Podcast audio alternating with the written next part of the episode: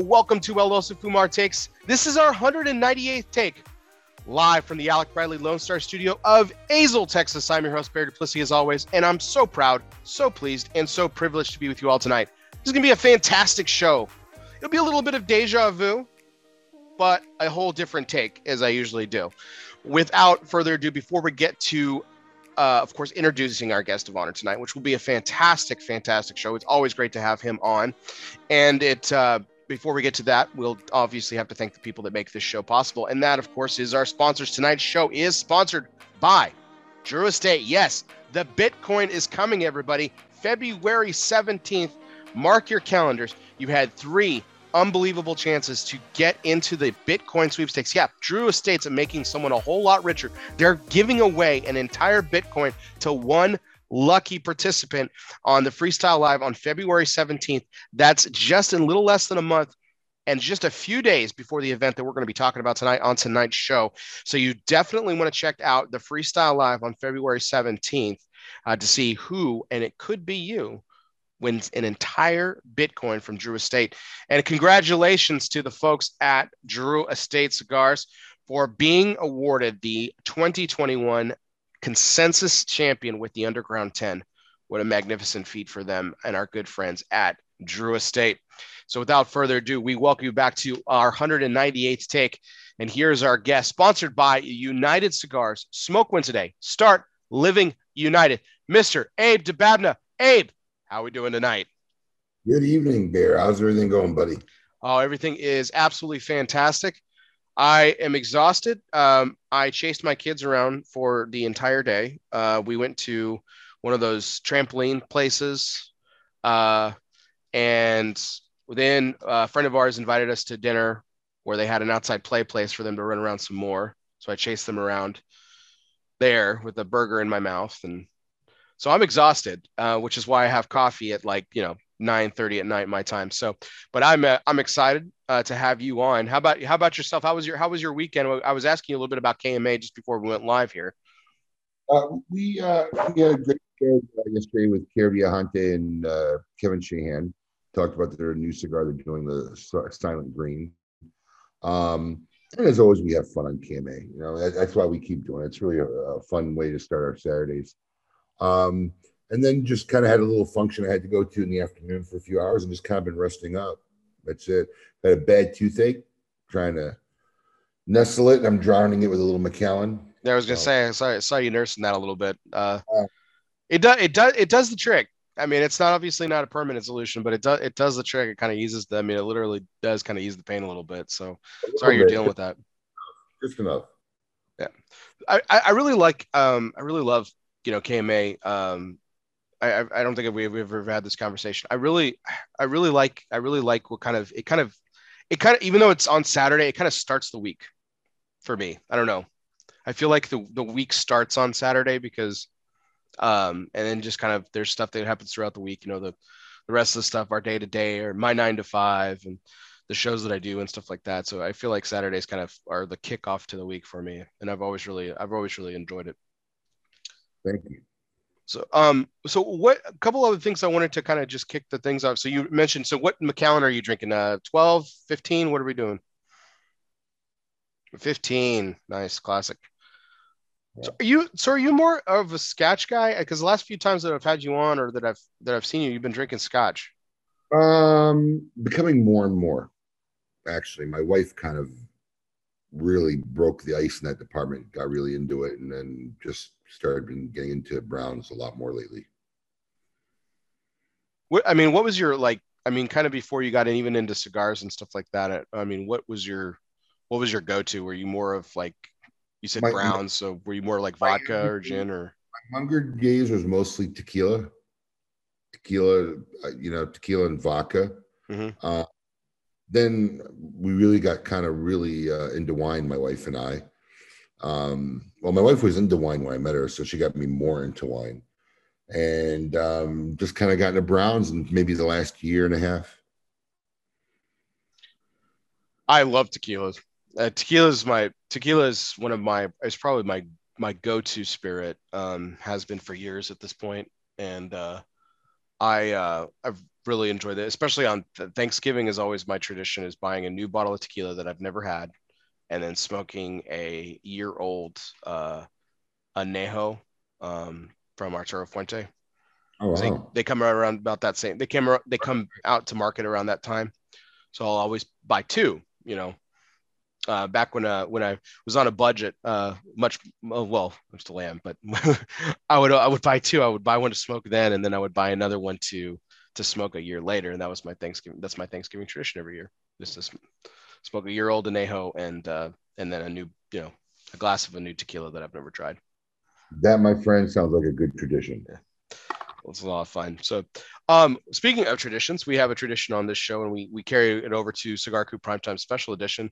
I really enjoyed this. I've really enjoyed this, uh, just especially when I'm have uh, guests who aren't necessarily specific or loyal to a particular brand. Um, but I am uh, a loyal customer of uh, Smoke Inn, so you'll recognize that. And these are all three cigars you can get at Smoke Inn, uh, one of their many locations. You could walk in and get them, or you could actually uh, order online, of course, at smokeinn.com. So uh, it, it, would it would honor me if you would actually select my uh, cigar for tonight. Um, I've picked these all up at Smoke Inn, as I mentioned before. Uh, so I've got uh, one of the newest, the new new of the old new. Uh, I've got a, a, a ti- timeless Prestige Hermoso from uh, Ferio Tego. Um, I've got the Rocky Patel Grand Reserve, uh, recently anointed on the Cigar Aficionado Top 25, and a classic that I just I love going to in all the Tolas, but I have the Robusto variant here, uh, which is the Diamond Crown Julius Caesar Robusto. Oh, you got some three solid picks there, but um, being that it's basically we were coming upon TGS month, and uh, Michael is a big part, has become a big part, especially of the virtual and digital side of the Great Smoke. Let's go with the timeless in honor of Michael Herklots. Fantastic. I, I I I I I did that on purpose. I chose that one on purpose. I figured that would be a a, a possible favorite for you tonight. So thank you so much. Uh, I am it has, honored it has, to this. It has meaning for tonight, right? So it works. Exactly.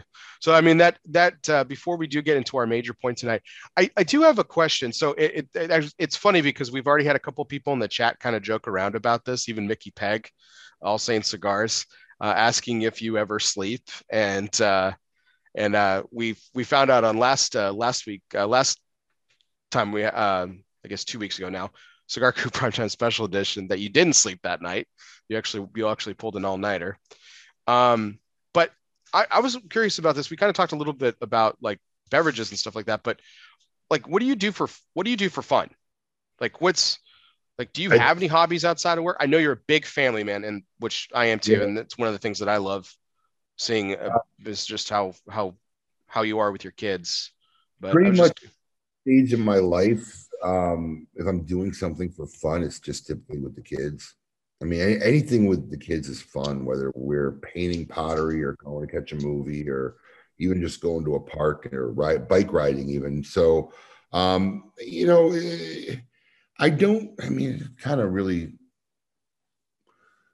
I mean, if outside of spending time with friends and my family for fun, I think the only kind of regular hobby that I might do on, uh, and I don't even do it on a regular basis just because I don't have time. Is um, I'll go to the range more often than anything. Okay. So um, we'll Fire, firearms, shoot. right? Not golf range. Yeah. Or, no, no, or, firearm. Okay. Yeah.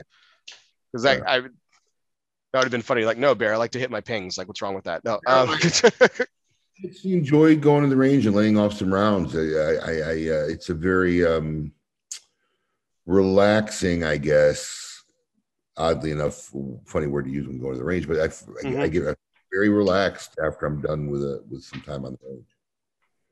You know, I, I, I, you know, I'm from Texas, so I mean, shocker. I have a lot of friends that you know do that too, to blow off some steam. And I've had so many people say that to you, like, like, oh, it's so relaxing. It is. And, and don't get me wrong, I've been to a range with some friends and I've, I've enjoyed the experience. Um, you know, I enjoy the experience a lot, but I find that like I'm just so focused, you know, I'm just so laser laser focused on everything that it, it's it's not a relax. It's fun. It's just not a relaxing experience to me. Um, but yeah. like, uh, what? So like, what do you do? You do you shoot the same thing? Do you shoot pistols? Do you shoot? Uh, I got some. Um, rifle? I got or- no, I got some pistols. I got an M4. I got an AK, and uh, you just mix it up. And then sometimes you go with buddies who got other guns, so you try their stuff out and see how it goes. What's the most fun firearm you've ever shot?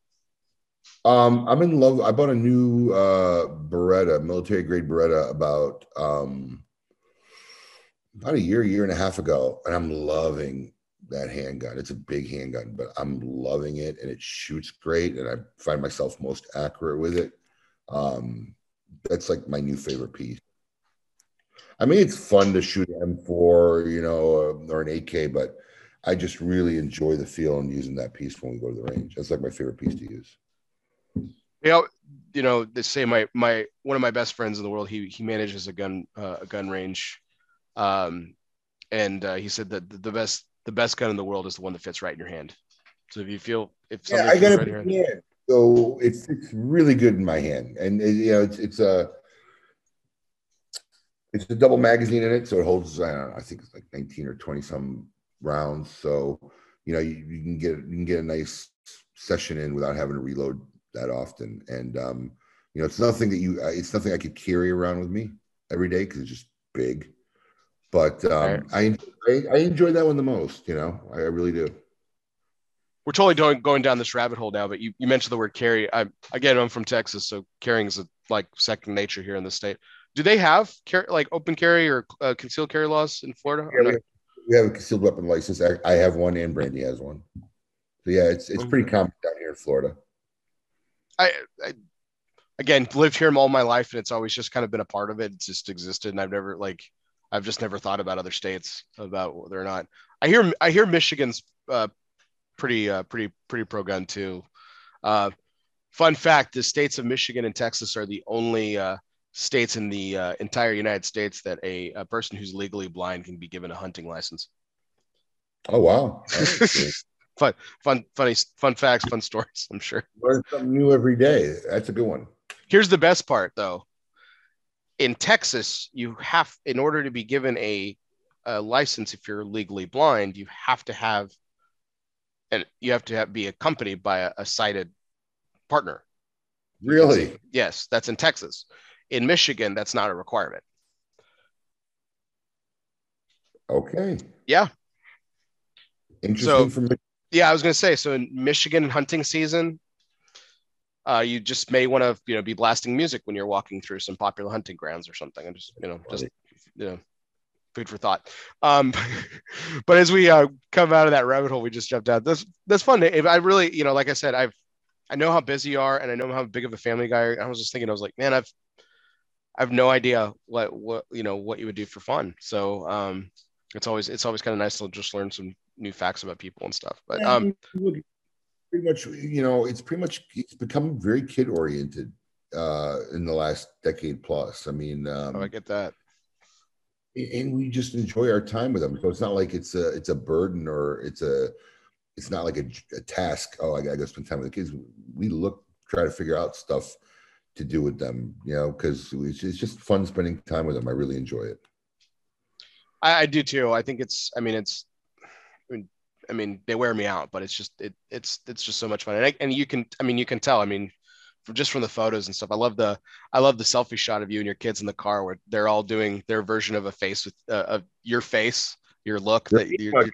They're mean mugging. yeah, their their trademark. Their, your trademark look, man. It's it was it was it was classic. I loved it. Um, but uh, let's gonna let's kind of dive in here into tonight's major uh, major point. Are you are you smoking tonight, Abe? Or are you just drinking? It- It's Sunday uh, at ten thirty at night. I'm home, so I'm in the dining room. So there'll be no there'll be no imbibing of cigars uh, during this show for me. Gotcha.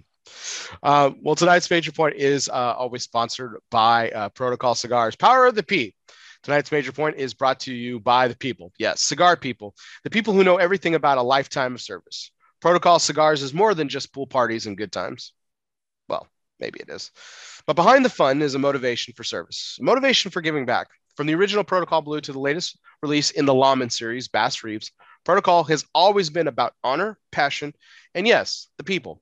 It's what their life's work has been and always will be about. Power of the P, Protocol, Cigars. So, Abe, we all know why we're here.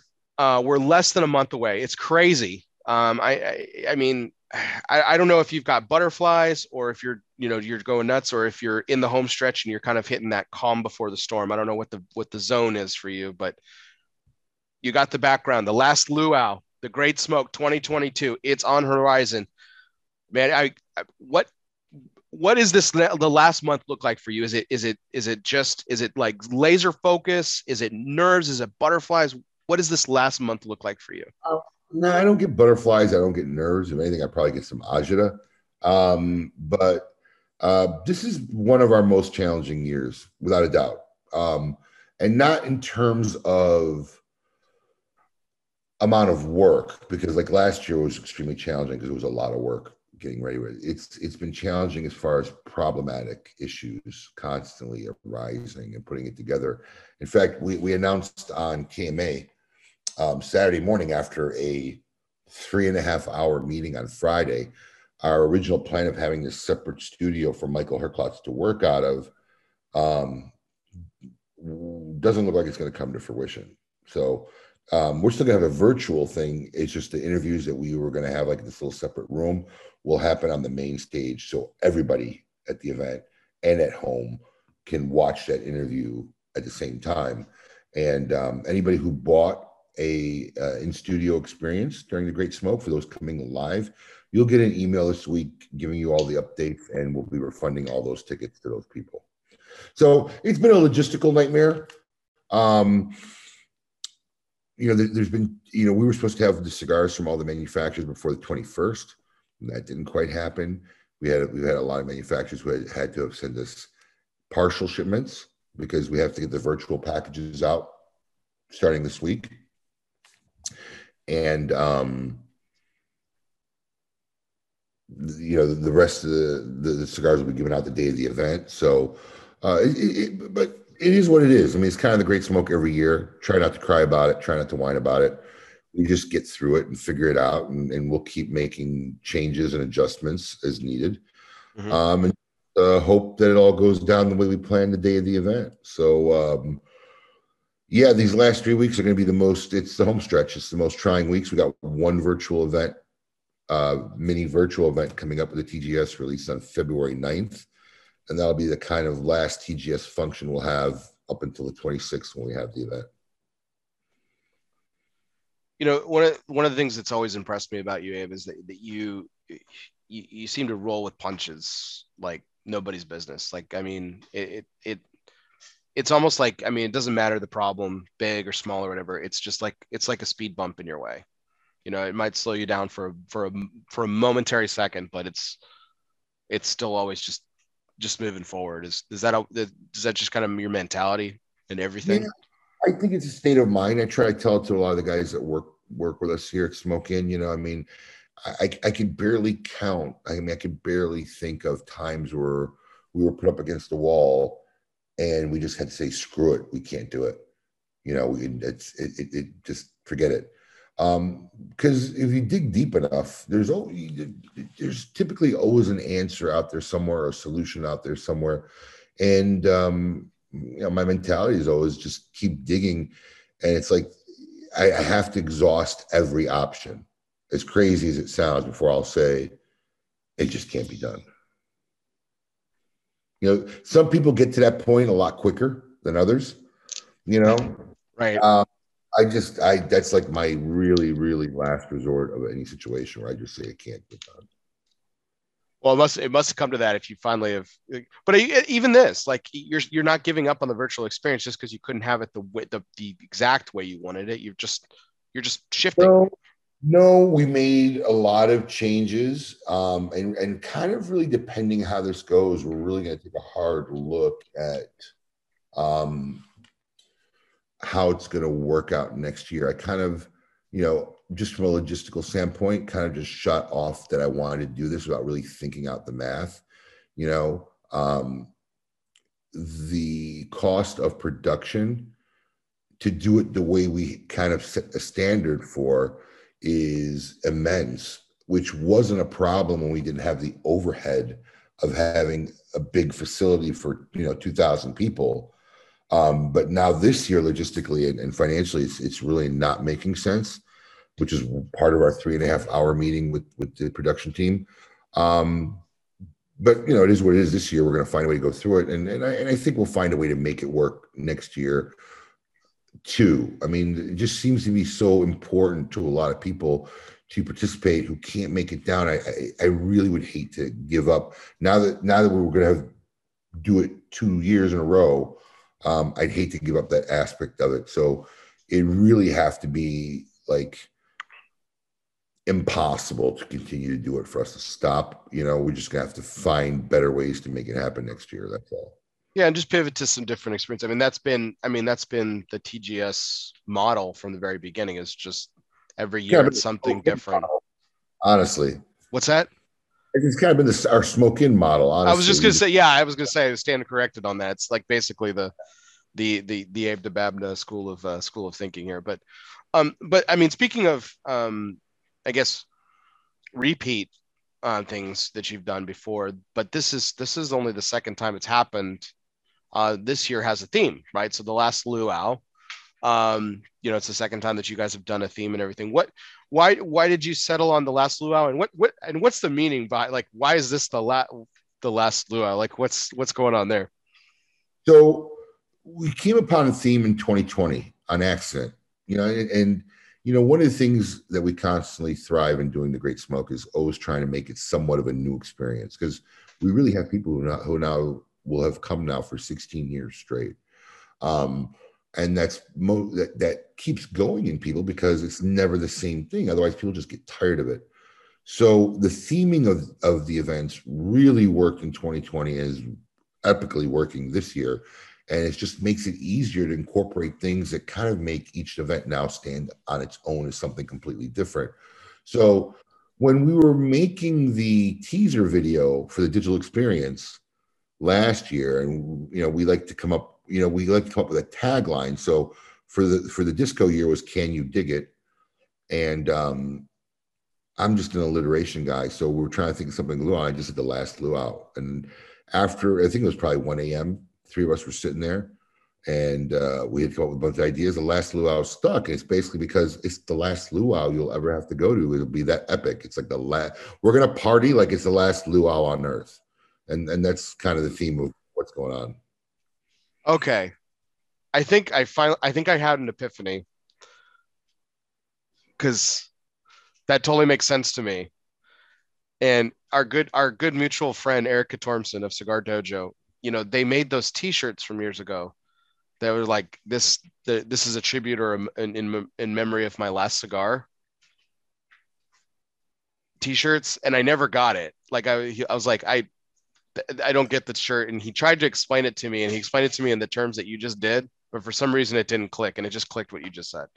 So I think I just had yeah. a major epiphany on, on, on live on air here. This was this is interesting. we're not going to have another luau again, right? So I mean, we already have the theme for 2023 down. So this is the last luau. You know, I mean, I know some people like, oh, this is the end of the Great Smoke. We never said it's the last Great Smoke. It's just the last luau. So, and it sounds good. Yeah, no, I like it. That's awesome. Yeah, I um I, I'm I'm I'm I'm thrilled at the prospect of even just the hint, even though it was done. You confessed on the show uh, on Cigar Coop Primetime Special Edition that it was a total Photoshop job, but just the anticipation that Michael Herklots may, just may don a Hawaiian shirt is enough to get me excited. Yeah, yeah. I don't know. I don't know if he will. You know, I mean, probably not. But I mean, it's just the, the the tease of it. You know.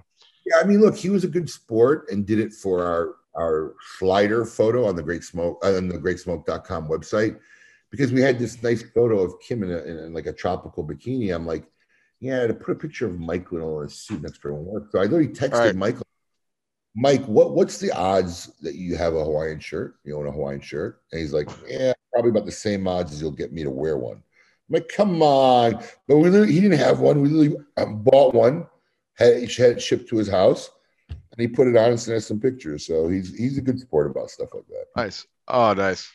No, Mike, Mike's a good sport about everything. I feel like um, he, um, I mean, he's, you know, he's he's a true professional, but he's also he, he's also not so uptight enough that he he doesn't self-deprecate and, and can have a good time and and, and laugh at himself and stuff. And that's what I really like about him personally. Um, so the to go along with this theme this year, um, you know, obviously there's going to be some real nice, uh, you know, you know, theme appropriate events and stuff. We're gonna we're gonna have uh, there's gonna be a drum show, right? And a couple of other items. Like what can uh, what what other aspects are going to go along with this theme here? A couple volcanoes. There's a drum show. There's uh, hula dancers. There's drum uh, fire dancers.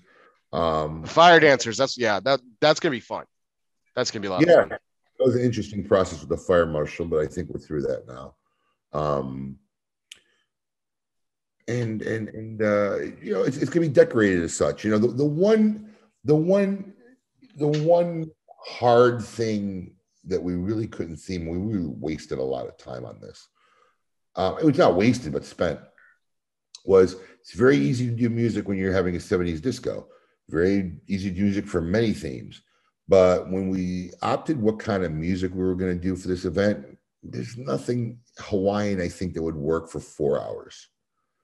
You know, listening to Tiny Bubbles or, you know, I don't think we, we really had a hard time. So we're just going to go with, you know, in between the shows, just live, I mean, just DJ music, um, you know, with, with, with our very own um, smooth bounce, Kyle, um, who's become very popular within the socialite group and is part of our smoking family. So we're just going to pipe regular music to keep everybody happy and going. And then, and then we'll have the interviews that Michael Herklots will have with our five manufacturers who made uh, TGS releases here that'll just happen live on stage. So whether you're home virtually watching it or you're at the TGS, you could actually watch it at the same time. Because before that was going to happen in the studio. So if you were live, you weren't really going to watch that. You could have caught it later, you know, right. on Facebook or whatever. But now it's just going to be on the main stage, which means logistics had to completely be refigured, which I haven't gotten to yet, but we'll get it done. So uh, the uh, one of the things I was going to ask about the um, some of these like these these events everything like that. What what what's what's some of like what's the I mean you've I mean I've I've heard you say this a thousand times that like you guys will just be in a room and just pop off ideas and some of them seem crazy at the time and everything. What's what's been one of the craziest ideas that anyone's ever thrown out? And it could have come to fruition or could have not come to fruition. But like what's one of the just absolute batshit nuts something that was either tossed out by yourself or one of your team when it came to the Great Smoke?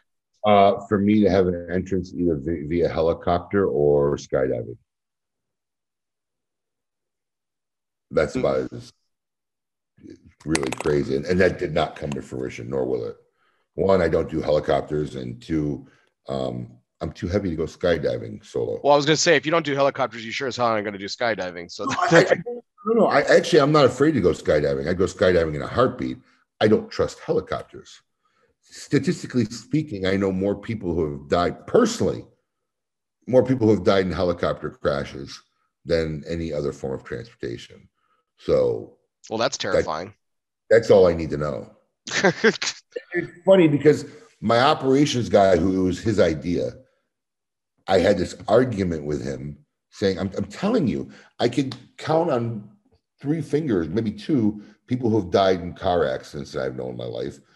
Can't count any in airplane or train or buses, you know. But like I knew like six people personally who died in helicopters. I said, "Oh my gosh!"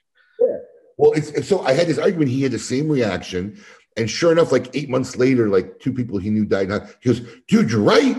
And like, and all of a sudden now, and then after that, um, uh, well, then Kobe Bryant famously, you know, it literally happened months after that too, and yeah. now, now he started paying attention. And helicopter crashes are common, man. That I'm seriously going to second guess anytime I want to go into a helicopter now. I've been I've been in one twice now, I mean, so apparently I've apparently I've skirted death, and I haven't even known about this. No, but it's like a, one of those military grade, or you know, um, what do you call the people that go out uh, uh, in the ocean when they when boats capsize. Uh, the oh, Coast the Guard. Coast Guard, yeah, yeah. I mean, those are different choppers, but like those little fishbowl choppers or like a toothpicks. Yeah, with the, the bubble, the bubble up front or whatever. Yeah, it looks like a fishbowl made out of toothpicks. I'm like, no, you, no, never getting on one of those. Crazy. Oh man, nuts. So, um, well, the, the I guess the the the other thing I wanted to kind of touch on too about with some of these these uh, these highlights and stuff. I know that uh, one of your favorite all time moments. and We mentioned this the, on the other the other day on on the last show you were on the the bull ride. Um, the you know the bull you know the the uh, mechanical bull that you guys had. Um, what like when I mean, what I mean, obviously, it doesn't really fit with this year's theme and everything like that. But I mean, I mean, will you ever bring that back? Because I'm I, I, I love a good mechanical bull. I, I I know that sounds really weird, but I was like really excited about the prospect. I was like, wait, it doesn't fit with the theme, and it probably is not going to be there this year. But we have like five or six themes that are already stuck like on a wall that, as we think of cool stuff, we keep adding it. So a western is on there. So I'm sure when we get to a western theme, if we ever do a western theme, um, the Wild Wild West, that would be the time to bring back the bull ride. I I'm serious. I would show I would show up in a duster and a cowboy hat and some boots uh, to yes to the middle of Florida. Yeah, in February. I mean, it's not gonna it's not gonna be like scorching hot or anything like that. So I mean that I mean I could totally be comfortable in that, and I would oh, I would rock that. Yeah, it's a great time of year down here. So um, and uh, so along so along with some of these like highlights and everything like that. I mean, we, we, we, again i know this has kind of been hit on a few times Abe, but I, I gotta say that like we were talking about your kids earlier and talking about family and everything but that the moment last year with your daughter on the great smoke the virtual experience and everything i mean i was thinking about this and we were talking about like your mount rushmore on cigar primetime special edition. If you guys haven't caught that you can go catch the replay on cigar coop page. Really great stuff that we talked about that night. Um but i got to thinking about this. I mean as as a proprietor of, of Smoke Inn and as the the founder of this fantastic event that has now become you said you feel like it's on its way to becoming the premier cigar event you know in the country I mean, it's one of them. It's, it's it's definitely one of them. I mean it's i mean there's probably five or six events that are pretty much draw national audiences. There's there's big local events. Sure. Right Uh, uh, there's big local events, uh, you know, locally and regionally in areas, but I think maybe there's four or five that really draw people nationally from many many states, and we're definitely one of them. Um, but I think after last year and the direction we're going this year, if we pull it off, and you know, we, we got we had the great momentum of the disco theme and then we were going to do the luau the following year, and then we lost it. So then we had to go to virtual. So now with the luau and what we got next year, I get a feeling when the word gets out after this year and next year with next year's theme, um, will probably I, I think become probably the the as far as experience driven cigar event in the country. Uh, that's my goal. So let's right. put it that way, whether it happens. Like, that's that's the direction we're looking. And that's just my point here. I mean, you you you've built built not just one but two amazing things in your retail empire let's call it. Actually three right? I mean your the kma podcast i mean it radio show i mean whatever you want to call it i mean it was the first to hit like actual airwaves. You got syndicated. I mean you built that to, into what it is and then you built the great smoke. I mean you've built all these crazy things the, the question I wanted to ask is again it pertains to me because I'm a father too. Like,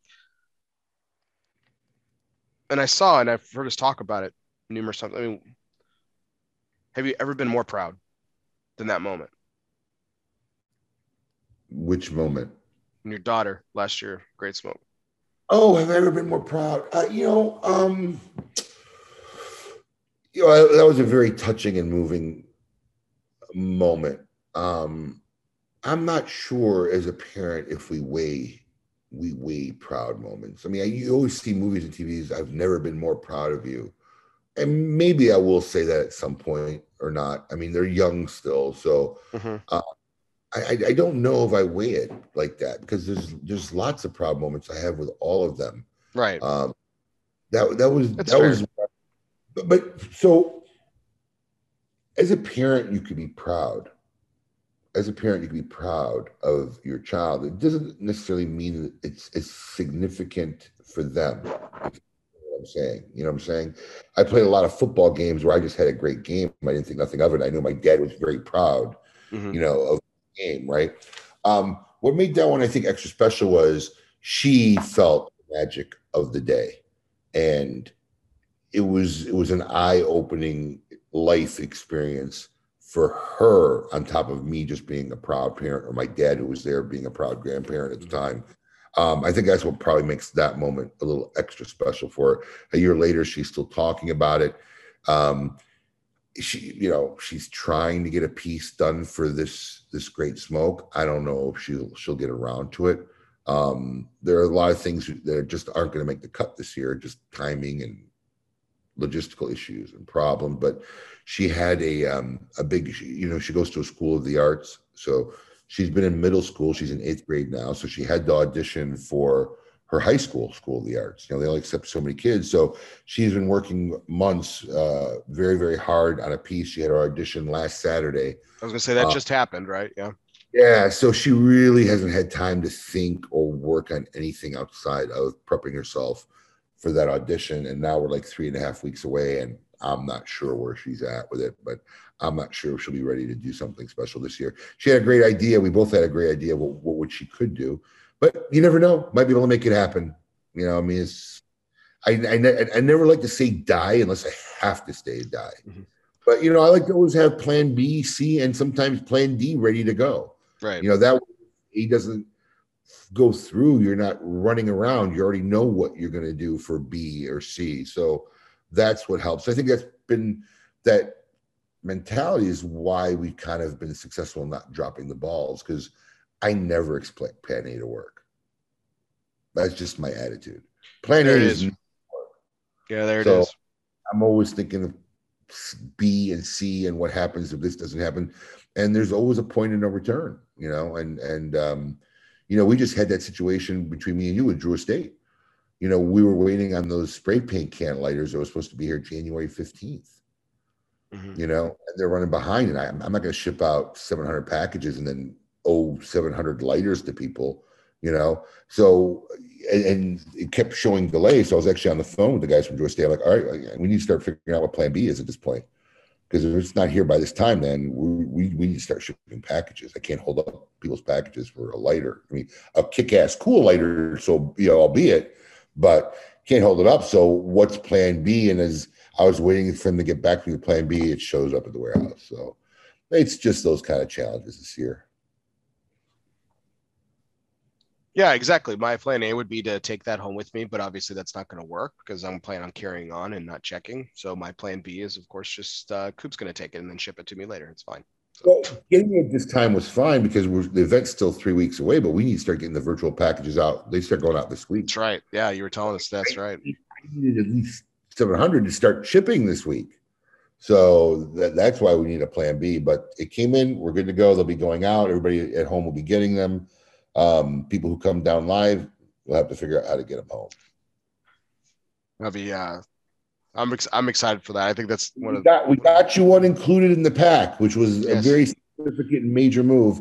You'll have to figure out how to get that baby home if you're getting on a plane. There you go. You know, there's like we said before, there's a lot of UPS stores and FedEx uh, Kinkos around the, uh, uh, you know, around the area. So I'm sure it'll be fine. Um, the most problem to have. Yeah, I was gonna say no, definitely. So, so here's something I was thinking about to say. You know, we we talked I've asked you this question in a variant of ways over the you know the, the few times that I've interviewed you, and you know we talk about your ability to roll with the punches. We talk about your you know this this empire that you've built and all these things that you've done and the, the way that you expand things and you've never you're never quite satisfied. You just keep building and making things better and better, and you always are thinking about that. You've confessed that yourself. Here's something I was thinking about. Have you ever thought because I said, what's the next to, for me, like in my thought process, what's the next evolution of what the great smoke could be, right? And so I was thinking about this long and hard. I was like, okay, what? How can I frame this in a form of a question? And then it occurred to me, I was like, you know what? There is an organization that does something similar. Could you could you possibly do it? And I was thinking about you. You just mentioned the company a second ago, Drew Estate. I was thinking about the barn smoker experience that they've done in so many different areas and everything like that. So like it's the same experience and obviously different, not the exact same, but a unique experience in different locations, different times, everything like that. Have you thought about expanding the Great Smoke to multiple Regional? grades. Yeah, multiple great smokes. I've been asked this probably for six to eight years now. Probably never going to happen. Um, that- Points for my originality, though. No, no, it's, look, it's, it's it, look. A lot of people have asked that, and just just not just consumers, but people in the industry. But look, here's the reality: the situation is too. Um, it, to do something like that would make it a full time job for people. This is not my full time job, even though I work all year kind of on it, um, because it, and then this is our home base. This is where we've been for 25 years. I don't want to take my store event in somebody else's area. I, I don't need to do that. You know, there, you know, if we're going to go to an area where there's a store or, you know, to, where there are other cigar shops, they, they need to learn how to do something for themselves in that area. And I don't, I don't need to go and do that. Um, that, that, that kind of a project will require tons of effort, time, logistics, and it's just not a direction we ever thought on going. I've had other retailer friends who do these type of events. Some I've been to, and I've invited down. I said, "Look, you got to come down. You got you, you could learn a few things by watching how we do our event." And and they I've invited them. They come down, and they've gone back to their hometowns and thrown much better events for it. So, um, yeah, I, I don't see that happening. Um, as I own the company. Let's put it that way. Should one day I retire and get bought out and this event continues to grow and we get bought out by a conglomerate, you know, a bigger entity, um, I could totally see maybe them doing something like that. I mean, Cigar Aficionado's Big Smoke was, I think, at one point in 20 cities. Yeah, it was You pretty know, massive at one point. Yeah, at the height of its, you know, popularity and and before all the bands started, but um I just don't see it happening while while I'm at the helm of the ship. Well, and you bring about a good point with like smoking bans and stuff. I mean, it's it's become increasingly harder and harder to find venues, even outdoor venues, that will allow this type of event to take place, which is just It's that's not, a whole other that's a whole other bag of cats to open. But you know, it's not easy, and we really, really, when I tell you, really got lucky with the fairgrounds. It was really, uh, I think, it was divine intervention, um, because uh, the the place we're at prior, we literally found out like very shortly before we had to start selling tickets that they didn't want us back the following year, and we were scrambling and we were looking at options and air, airport airplane hangars. And i remember we were running around this was too far and this really wouldn't work. And i didn't go to the fairgrounds right away even though it's in our backyard and literally would have been perfect was at that time they'd always been affiliated with smoke tobacco uh, smoke free florida which i'm like they're never having a cigar event. And uh, somebody said why don't you go to them? And i said well we had no other options. Let me give these guys a try. And i didn't know that they weren't uh, working with Smoke Free Florida at the time anymore. And they have not only been very receptive, we've become very good friends with them. They're awesome. They love our event. they bend over really backwards to accommodate us. Um, they're very skilled at prepping and getting ready for these kind of events because as big as our event is, it's probably one of the smaller events they have there. Um, and it's just it's just been a kudos to them that we they've not only just have our event, they're very happy hosting it and have been great hosts. And I see no signs of that changing anytime in the short or long term future. so this brings about an interesting subject, and it, and it kind of returns back to one of the questions I just asked you. So, and I- just wanted to put this, but I, I'm not pushing either way, but I, I wanted to put this thought in into the question of, you mentioned how like and, and that's really great of you and that you don't want to necessarily trample on anyone other anyone else's like territory by taking the great smoke to multiple areas and stuff and that's that says a lot about you um but you know you, you kind of brought up the point of you know you've you've invited retailers to come down so that they can make their events better and and and our good mutual friend Dave Garofalo always says that anytime that anyone's successful in this business, it's good for this business, right? It doesn't matter, you know, if someone opens next door to you, if they're successful too, that's good. It's good for this industry, right? In some ways, and that's that's kind of been his mentality, and I know you share similar sentiment to it. So, but I mean, I mean, there are people like you said, you you draw a huge national audience to this thing, and I mean, let's face it, Abe. I mean, they go to they go to other places other than Smoke Inn to to spend some money when they're not at TGS. Sure. So it's good for the industry wherever you would go and do yeah. this. And just playing devil's advocate here, you know. No, we have people I we know because we see it. They don't interact with us at all, except for coming to the Great Smoke or in the last two years. Like I've seen now people come up for the second time, but all they've ever ordered from us is a Great Smoke ticket. That's it, which is fine. Still good. You're participating. You're supporting the event. And we're all we're all happy with it. But you know, look, I'm a firm believer in in you know, high tide raises all ships. I've had so much. I've been blessed to have so much help from legends in this industry, very wise people, and other retailers as I was coming up. So, um, you know, I'm, I'm, never shy to pass knowledge or information on um, retailer or manufacturers. Really, you know, um, I just had a guy who I guess he's had a cigar company for a year, a year and a half. Um, never, never. I told him his name was terrible because now I still can't remember it. Never Ash, I think it was. Never Ash, but Chicago guys. He's been out for a couple years. Shockingly enough, when I meet guys, it ended up being that my uncle was in town and his son is good friends with this guy, so he wanted to pick my brain. I said, "Bring him in, I'll pick my brain." But shockingly enough, when I meet these guys, they're, they're making cigars at a factory you know, I never heard of anything. At least this guy, he's he's at you know Ventura's factory, so he's having good cigars made for him. Smoked a couple, but you know, end up spending two and a half hours talking to him, just trying to give him whatever advice I could on it. And I just feel that's part of the process because I've been blessed enough to have people spend their time doing that with me when I was coming up through the ranks it's funny. It's like you're like inside my head a little bit here. I was saving this question for later. So this is an interesting, this is something I wanted to ask you. Again, I've asked you a variant of this question before. In fact, on the last time I had the privilege of interviewing you, I asked you about, um, you know, who, you know, who in the industry was like the toughest to build that rapport and that trust with.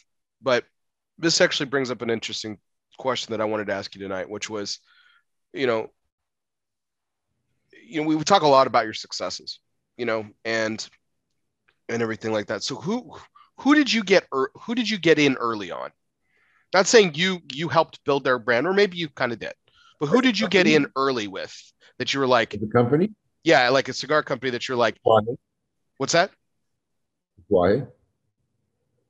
Pete Johnson, Tatuaje. Oh, Tatu- I'm sorry. That, that my my earpiece cut out there. I apologize. Okay. I, I, I think I was Pete's first account in the state of Florida.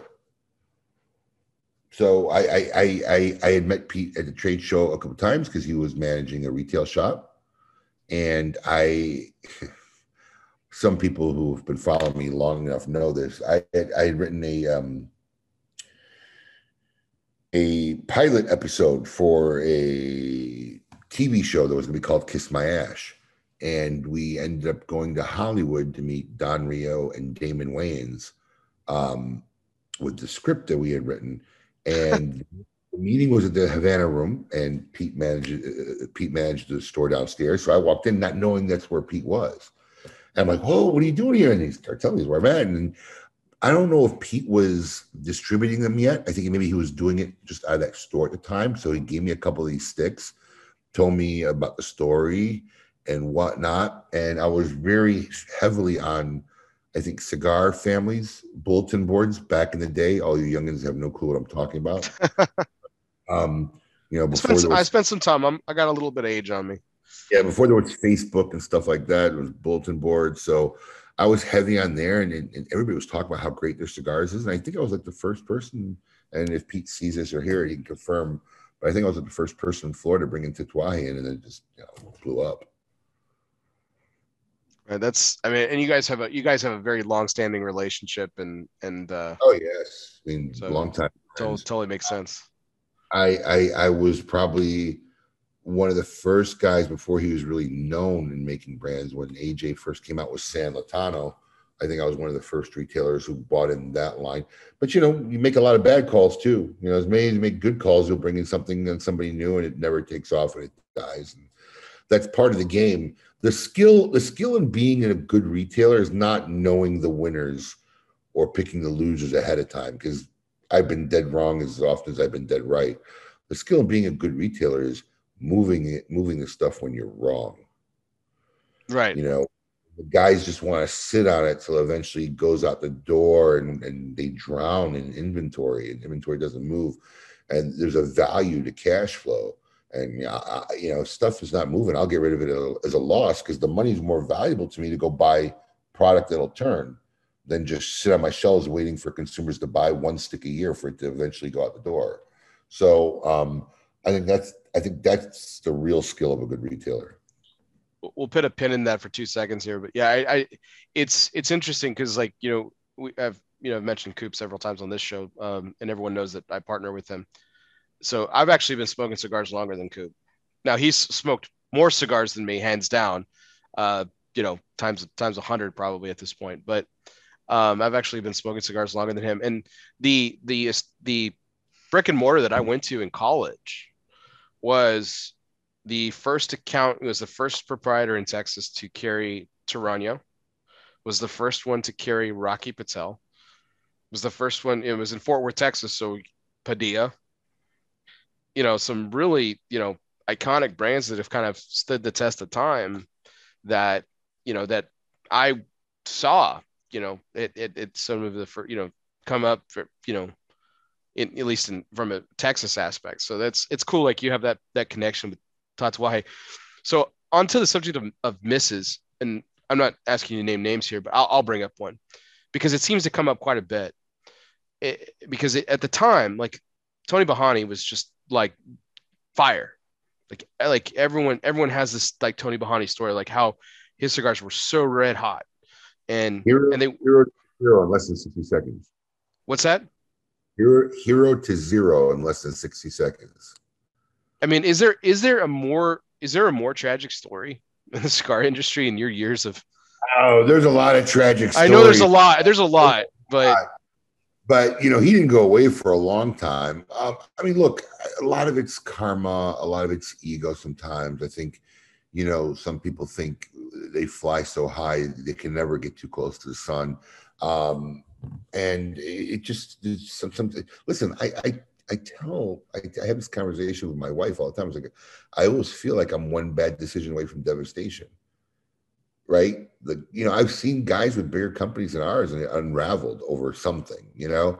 So like, that's always like in the back of my head, you know, like getting the warehouse was a big, big decision for me. And, and, and, you know, I, I, I, cause that could be the one thing that sets you back. Right. Mm-hmm so you always have that fear, but um, you know, Tony was hotter than hot, came out of nowhere. I mean, blew up the market. Um, I think when he got involved in in becoming uh, and listen, that factory, the Donald Douglas factory in Costa Rica, was making some epic cigars at the time.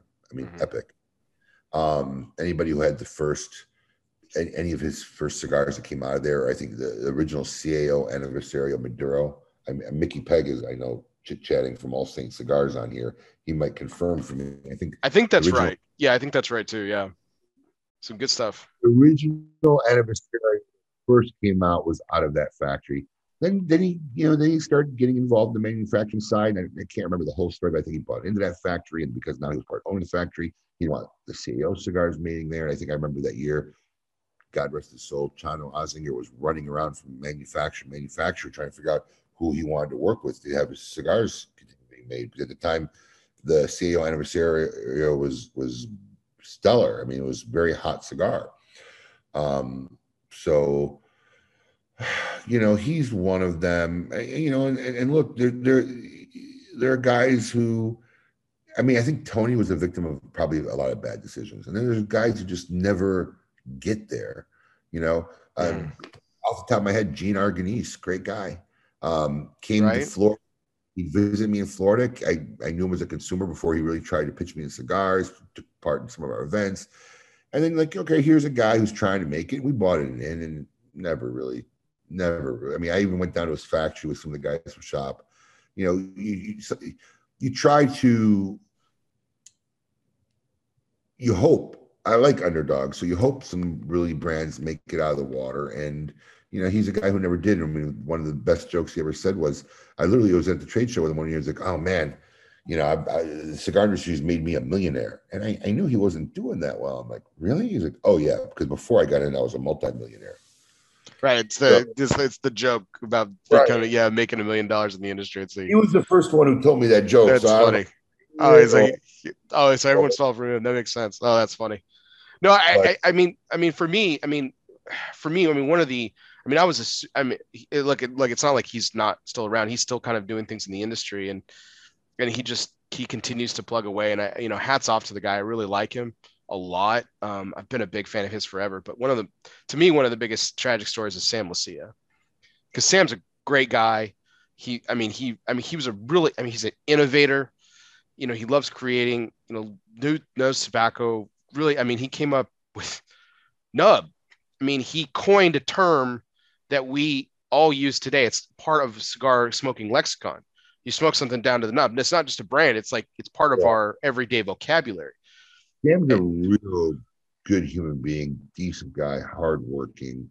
Um, I think Sam was just a victim of bad agreement. Um, and it took him out of the, the spotlight for a while, and then mm-hmm. he got, got back in with cigars. I think it was Luchadores. Yeah, the Luchadores. Those were some. I, I love them. You know, we bought him in. You know, Sam's a good guy. You know, he tried to help you know guys like that out. We bought him in. It never really took off, and I think now he's got a pretty successful uh, cigar club that he's running. Yeah, so. the Stogie Bird. Yeah, so I mean, he, like he's still around. So it's not like he didn't uh, obviously didn't meet the same fate that Borhani did or anything like that. So I mean, he's still around, but it, it's still to, in my mind, like you know, you know, because I bought into him pretty early, and and I'm still a huge fan of his. Like I just feel like Sam's not Sam's not having the career that he that he should have. You know, after all yeah. the blood, sweat, and tears that he put in and stuff, and and you know, some of that's on him, and some of that's on just circumstance and stuff. But but I, I mean, I really, I mean, I'll always be a fan of his. I mean, I think what he's done in this industry and what he's done for this industry is you know, uh, uh, completely above board. The fact that he doesn't like pickles is just an agree to disagree thing with me. So, but, um, hey, look, blows, blows my mind, but whatever.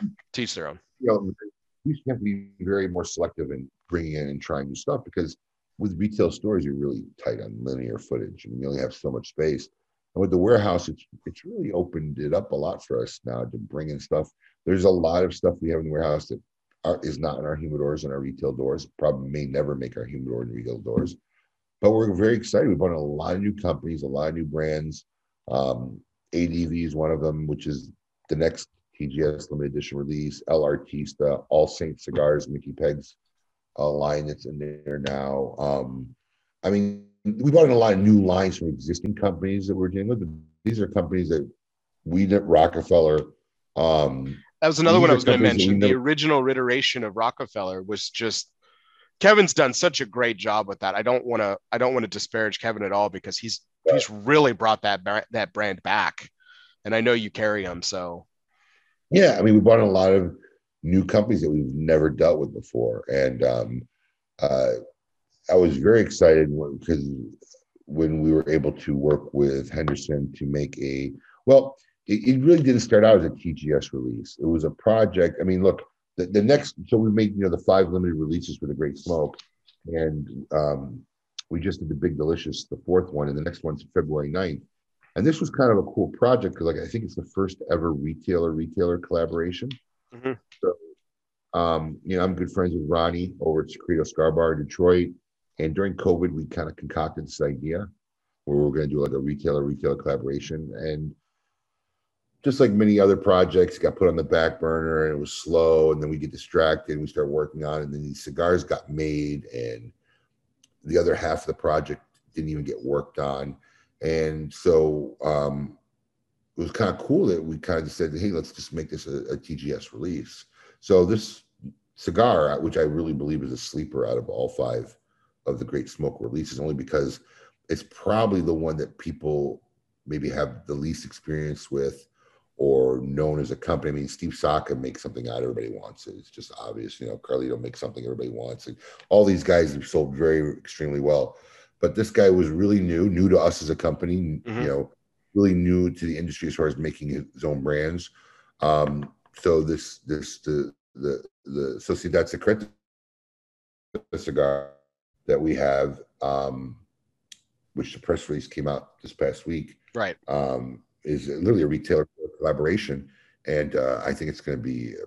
I, I, this project, because like I said, we started this really during COVID, so we had cigars. So I've had the opportunity to actually give these out to people to see their responses and what they thought of it is, and everybody really has kind of been on board saying, "Wow!" So I'm very excited about this release. There was um, 450 boxes made, and they'll go on sale during our virtual event with Henderson Ventura on um, February 9th, 7 p.m. Eastern Standard Time.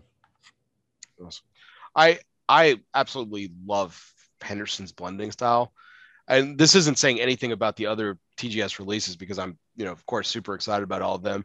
But that's the one that I'm stoked about because I, I mean, he, I, like the last few years, I've, I haven't had anything that he's made where I was like, like, no, that's just not for me.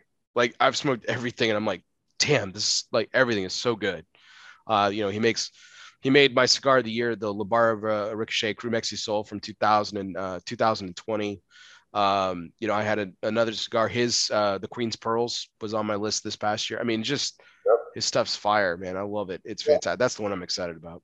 I, I really find it like cool that we bought him in recently. We did a TGS cigar with him, and then his cigar is the number three consensus cigar of the year, you know, from the Half Wheel Boys. So, Mhm. um, you know, I, I- think uh, we uh, we put our money on a good horse with uh, Henderson Ventura, and when these beautiful purple looking boxes uh, with the purple band, uh, which is my wife's favorite color, purple, um, when it hits the street and people start smoking them, I, I'm, I'm very excited to see what the feedback is going to be from a lot of our fans out there. Be good stuff for sure. So I, I wanted to kind of go through a somewhat of a rapid fire session. We were talking a little bit about ideas earlier. And so I've, I've kind of titled the section this or that. So this might be if something that you've done at TGS before, maybe it's on your board, maybe it's been mentioned, maybe it's never been mentioned. So I'm going to give you one option. It's this or that to put into a TGS event. So it's just your personal opinion. Uh, and you can take it wherever you go. It's like you think it's going to be better. Yeah, put it into a TGS event. Is that Yes. what it is? Yeah. So, so okay. So here we go. Um, fireworks or a laser show? Oh, laser show. Oh, okay. So a little unconventional. What's the what's the uh, have you just like laser shows over fire? You think fireworks are overdone or Uh, you know, fireworks are loud and smoky, and you know, you only get a few moments of oh, you know, because the rest is all just filler. big thing. Um, anybody who's ever seen Trans Siberian Orchestra? Yeah. Yeah. Well, if you see a laser show like that, lasers are badass. yeah, yeah, that's true. No, you You got, got a laser show, man, or a Pink Floyd. Lasers are bad. So yeah, I'd go with lasers. yeah, good good point there. Okay. A a entire uh, fleet of taxi cabs carrying TGS advertisement driving around town or um, f- for an entire month or on a NASCAR hood for the Daytona 500. So, you know, I'm really loving this segment because you give me a lot of good ideas for future great smokes. This You're is actually very, this is actually a very, very beneficial segment for me. Cabs, 1000%. Okay. okay. Yeah, dude. No one's watching a car at 100 miles an hour, really seeing one of 800 logos on a car. It doesn't, Okay. you know, the world's most popular event. I just thought, you know, hey, throw it out yeah, there. I know, but listen to me. Other than STP Oil and Home Depot, I can't remember one logo on any, on any NASCAR ever.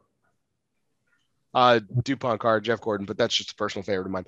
Um, there you go. so- okay. A barbecue cook off with some of the world's most popular barbecue uh, uh, restaurateurs or, or chefs or whatever you want to call them, or a chili cook off with the same people. Grill Masters. Grill Masters. Grill Masters. Barbecue. Okay. Barbecue. Come on, man. I actually That's- had this written down, and you brought this up earlier. league and major league, you know. I see. I'm I'm I'm a big chili person and big barbecue. I'm from Texas, so like both was a home run for me. So it doesn't matter which one you said on that one. So I just want to go back to the cabs really quick because I want to defend my position as a marketing guy.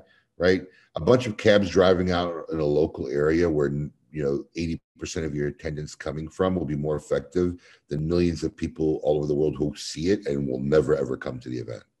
It's a fair point. No, it's a fair point. Um, so this is funny because I had this written down even before you even said anything earlier. Uh, no, it's not helicopters, but it's close. Uh, at TGS, a skydiving or bungee jumping activation station. Oh, bungee jumping. Bungee jumping. Yeah, I mean skydiving. What are you gonna do? You're gonna wait? Oh wait, I think I see him coming. Yeah, bungee jumping. Bungee jumping works. Bungee jumping, slingshot, one of those things. Those, those will work. a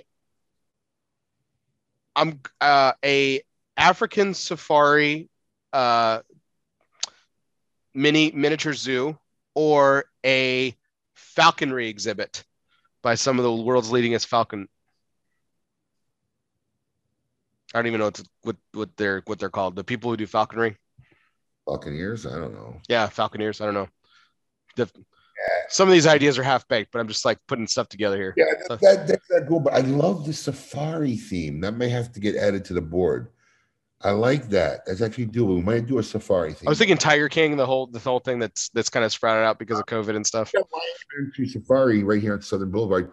This this so, that idea might make it to the what we call the big board. Okay. Just make sure you vet the background of the people. Otherwise, my wife's going to kill me for suggesting that.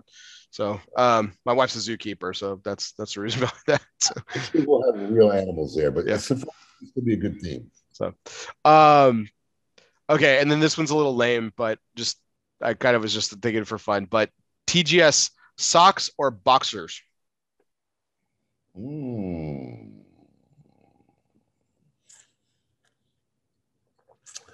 That's actually a tough one. Both are appreciated by both sexes. Women wear boxers and socks. Um,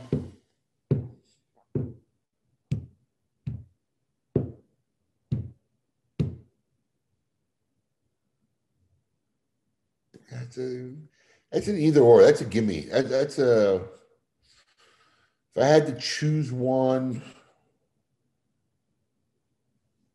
uh, boxers. Oh The, God, la- I, the ladies, the ladies would also be all over that too. I, agreed with Quentin. Now I feel bad. What did he say? I didn't. I missed it. Quentin, I Quentin boxers. Boxers. Oh, nice. He said boxers. Okay. All right. Um, home run derby or free throw contest? Free throw contest. Not too many people can hit a baseball. Fair point. Anybody can throw a basketball. Not saying they can make it, but more people, more people can interact with a free throw contest than than hit a ba- hitting a baseball is hard, man. Go to a batting cage. It ain't that easy. I can vouch for that for sure. It is not easy at all.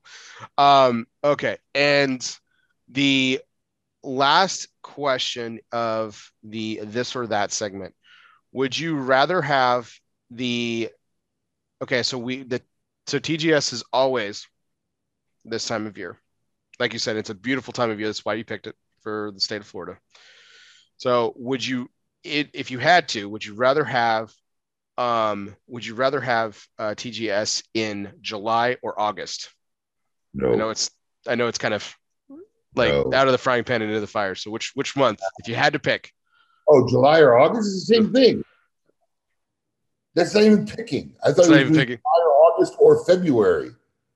well yeah I, I know you're picking february so it doesn't matter. Because, like you said you picked you picked this time of year because it's perfect You should have said fall or spring. That would have worked out better. That's a hard choice. July. okay or fall or spring then okay you you you you, you picked the question so fall or spring then I like the spring. What what's the what's the main okay because I'm not from Florida. What's the main like what's the main detractor from both those times of year, fall and spring? What's the difference? You mean? Like what what what's the worst that could happen in the fall and what's the worst that could happen in the spring? Well, here's the problem. So, uh, you know, hurricane season isn't really over till October, which puts you into November and December, which is not really the fall anymore. So you avoid you avoid hurricane season. No one wants to mess with Thanksgiving and the holidays. So, you know, February was. I mean, it was actually actually actually accidentally picked when we did our first one because I thought someone was going to beat us out to do it. So I really concocted like the first great smoke like in two months, two and a half months. Um, and February was the soonest we could do it. Um, but ideally, logistically looking at it, going back, it ended up being perfect for us. So I think it's great. It's like just two. It's it's enough distance from the holidays. Yeah, and then in and it, it's before it gets you know super hot and uncomfortable for an outdoor event. You know, good, and it's still cold in a lot of places, so it's a great reason for a lot of people to get out of town for a weekend and come where somewhere sunny, which is uh, you know always been what a lot of people do. They'll perfect time of year to get out of your snowstorm or whatever else you got going on and catch some Florida warmth. Well, perfect. Well, Abe, thanks for participating in this or that. I just thought it would be fun like to kind of do it. Yeah. I like before your show. No, that's the first time I've ever done it. So oh. I, I, might I might bring it back and and yeah. Uh, yeah. So um, you know, if I ever see any of these ideas ideas come to fruition, I'll just uh, you know I'll bask in the glory of that I was there. I was there at the beginning. so um, so speaking of choices, uh, that always leads us into our uh, one must go segment. So it's a little bit different, but sort of the same thing. Uh, brought to you by United Cigars, featuring La Gianna Havana and distributors of Jose Dominguez, Bandolero, Garofalo, and the highly acclaimed Atabey and Byron lines. So smoke one today and start living united. So, Abe, let's shift gears here. You're, we've been talking a lot about Florida, talking about a lot about the Great Smoke, but you know, we last time we had you on Cigar Group Times Prime Time Specialist, we talked about food from your great homeland of Chicago. So I'm going to take I'm going to take your great homeland of Chicago and look at it a different way. And since we're talking about the fairgrounds and a venue, Chicago is home to some pretty iconic sports venues, um, particularly in the day, the time that you grew up. You know, the 80s and 90s the United Center, home of six NBA championships, the Chicago Bulls, Soldier Field. I mean, legendary. I'm a Packers fan, but it's I you got to respect Soldier Field. And so, and then for the third choice, I'm actually going to leave it up to you because you know while Wrigley Field's iconic, I don't know if you're a South Side guy or not. So I don't know if you're a War White Sox fan. What's Cubby. that? Cubby. You're a Cubby fan. Okay, so Wrigley Field. Okay, so even better because those are three iconic uh, sports venues. So one's got to go. What what is it? Is it Wrigley Field, Soldier Field, or the United Center? Uh, United Center. Were were you were did you ever go to any of those games, or were you oh. already you were down in Florida by that time, or? No, no, all of them. I was blessed enough to see Michael Jordan play multiple times. Oh um, man. Um, I, I remember the old stadium before the United Center too. Um, so many Blackhawks games there. Uh, I think you know, it, was, it was easier for me to say United Center because it feels less historic for me. You know, it's a newer arena, newer mm-hmm. build. I, you know, Soldier feels so iconic there on Lakeshore Drive, and I spent many games with bundled up as much as we can, watching cold and blizzards, and you can't do nothing ever to Wrigley Field. It's one of my favorite baseball stadiums in, in, in, the country. So, yeah, United Center that that would be the one that goes. So just just to return it, because I want to talk about the the old. So again, this is how limited my memory of it is. So what what was the old stadium called before the United Center? Where did the Bulls play before that? Do you remember? I'm not trying to put you on the spot. I'm just curious. It was called the Chicago Stadium. I can't remember. So Chicago Stadium, maybe I can't remember. It was literally like next door where they built the new one. Like I said, I'm, I'm putting you on the spot there. I apologize. Um, but no, so okay, so the United Center goes just because those. I mean, yeah, I mean, I, I figured it would be just because I mean the the the historic implication there. But shifting to your baseball allegiance and everything, I'm, I'm always curious about this from people from Chicago. Is there is there a mutual respect or is it a like like Jets and the Sharks type thing of like no, you're a South Side guy or you're you know you're you're member of the Wrigley Nation? Like what what does that look like in Chicago? Mean, there's there's hardcore people. I mean, I've never been that way. I consider myself a Cub fan. You know, do I not root for the Sox when they're having a winning season or gone to the World Series? No, I absolutely do. So, um, but hey, I just I just identify myself as a North Sider and a Cub fan. Um, I, you know, those if I was going to say, hey, let me go catch a baseball game this weekend, I go to a Cubs game. I would never even think of saying, hey, let's go to Comiskey Park to watch the Sox play. So, um, yeah, I just for me, it's not that way. I guess for some people, it probably is in Chicago hardcore. I mean, I remember a funny story. I I, I had an Airbnb, went home to visit my family once in Chicago, beautiful house, and um, they had a nice basement, which you know we don't have here in Florida. And the basement was kind of a little game room area and a big TV. My kids spent I and I spent a lot of time down in the basement. But he had four iconic logos, um, like on his wall. It was you know the Bulls, the Bears, the Blackhawks, and the Sox. So I went out and bought a little cubby placard and I put it right over the Sox.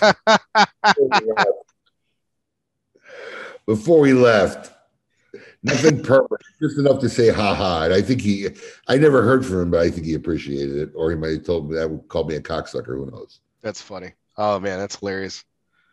Yeah, I, uh, yeah, I've always wondered that we don't have basements here in Texas either. When so when people talk about basements, I think it's funny because I, I, grew up. I don't know what that is. Chicago. I, I mean, that's what that's where we lived ninety percent of the time is growing up. We go to the basement. So, um, well, that I appreciate you participating in that one because it was a little bit easier than I, I anticipated. But I, I, as I kind of thought about it in retrospect, I figured it might be because of the uh, iconic nature of the other two areas and everything. But um, yeah, did you did you ever go to a White Sox game like growing up? I mean, have you been yeah. to a couple? Okay. Yeah, yeah, yeah. I get once or twice, maybe. Yeah, I remember when I was growing up, White Sox stadium. I mean, I I don't know how it is now. I'm sure it's shame, but it was literally right across the street from Cabrini-Green, which was like the worst projects like in in Chicago. I mean, it wasn't like the nicest area to go watch a baseball game. Um, so you know, I mean, unless there was a big game or something going on, but like Wrigley Field was like you know in, in downtown Yuppieville, like you you're driving down suburbia. You know, you're on a regular road. There's brick houses here, brick houses here, and all of a sudden, boom! Oh, where did this baseball stadium come out of? Like, like in the middle of the suburbs. Um, so yeah, completely different environment. So no, being being a North Sider, we didn't make it down to Comiskey Park that often. I might have caught one or two Sox games maybe in my whole life. That's always been like this this you know, and I've been to enough stadiums in my life. That's one of the things that I really kind of like is is where people like kind of hide these hide these stadiums where they get tucked away in cities like you know because like when you see them on tv you know they're covered by the blimp and it's kind of they're kind of larger than life and you feel like they're like put on this pedestal but in a lot of places they're kind of tucked away you know, like going to Coors Field in Denver, you know, to see a Rockies game, it's it's it's you kind of take some back roads to get to it a little bit through downtown and, and it's just kind of off not off the beaten path but it's just kind of tucked around something and it's it's almost hidden if you if you blink you'd miss it and uh it's interesting. Yeah, everybody can remember the iconic rooftops around wrigley field right? But that's right. field you're really driving down a neighborhood and then boom there's like a a ballpark in the middle of nowhere. Like the, the, it's crazy. It's right off the L, easy to get to. But I went to Chicago um, to visit family about a couple years ago, and I, I ended up taking my kids to their first baseball game, Cubs game. See, took them to a Cubs game, and um, I didn't recognize it. It became so commercialized. It doesn't have that neighborhood feel. I felt like I was in the heart of downtown Chicago when we, got off. I took them on the electric train and when we got off the electric train, I'm like, what is this? It's become very commercialized. So, um, yeah. So, I mean, the area around it's still, but the, everything is just, it's still in the suburbs, exactly where it's at, but everything's just the outside, the shops around it, and everything has become very uh, commercialized now. So, it doesn't feel the same as when I was growing up we're we're probably going to pick up our tradition, re- pick up our tradition. Uh, my wife and I have been going to one stadium a year um, you know, for the past few years, and COVID kind of derailed it for a couple years. And I think we're going to pick it back up again. But one of our coolest experiences, we went to Seattle uh, to watch at at the time it was Safeco. Now it's T-Mobile Stadium. But like we literally, we got we totally scored on the hotel. It was literally across the street. We crossed the street and went into the stadium. I mean, it was fantastic, um, unbelievable. And uh, we went on Memorial Day weekend, and uh, I was freezing. Um, uh, it was like it was like the coldest coldest game I've ever been to, because you know I grew up in Texas, so you go to baseball games, it's you know it's always hot as hell. But it was the coldest game I've ever been to. The high that day was like you know it was like 50 on Memorial Day weekend. That was cold so, for me. Unbelievable. But um, awesome. Well, so I mean that takes us into our next fun segment, which you know every week we we spotlights um, a, a nonprofit or charity of my guest choosing. And uh, full disclosure, I kind of picked for Abe, but I figured he wouldn't mind considering the Great Smoke. Uh, does a lot of work with this foundation. And Abe, you've been honored by this foundation as well, the Kids Cancer Foundation. Um, what a terrific organization that you've been working with for the past few years. Um, yeah. So uh, why don't you tell us a little bit about the organization and and and what drew you to partner with them years ago? That's kind of built into this great relationship. Um, so the Great Smoke event has always been tied to a charity. You know, um, it's just it was from day one one of the few things I could do as a company to find a way to at least give some back. I mean, we do a lot of things throughout the year for military, but just it was nice to have tied this chair this event to a charity. It's changed over the years. Make a Wish, Home Safe, um, hospice one year or two years. But a while back, I can't remember how long ago it was, but the Kids Cancer Foundation, I guess, was working with another retailer in the area to do a toy drive, and they just didn't do. I guess they weren't having success or they weren't into it. I, I don't know the whole story, but they came to me. Somebody recommended that you check us out. So we did the toy drive, and you know, I just didn't want to put a box out and say, "Hey, here's a toy drive." I went to some of my friends in the industry and said, "Look, you got any cool, real, rare stuff? I mean, I'm happy to buy it for you from you." But I want to do this toy drive for the Kids Cancer Foundation. They came to me, and um, I got some really really cool stuff. Um, because I, have kind of done this a few times. If you're going to raise money for charity, if you find a way to kind of give people a chance to maybe get something cool out of it, it's always a plus than just donating money. So um, I can't remember all the manufacturers were involved. But I got some really really cool stuff, and for every toy you donated that was over $20 uh, at any one of our retail locations. So we put up these big boxes.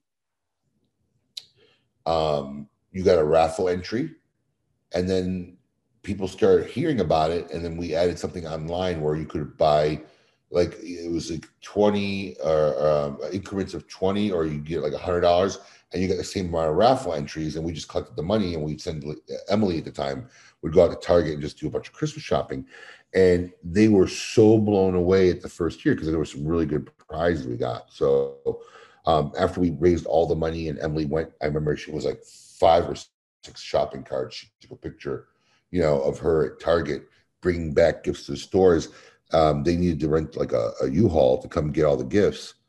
Um, they were just blown away. And I, at that time, I said, you know what? I, so they invited me to this Christmas dinner they they did. And you know, I got four kids, so kids are always close to my heart. And going to this Christmas dinner and really meeting some of these kids who have cancer, um, it was a very moving experience. Uh, they're not whining. They don't have the attitude like life has shortchanged them.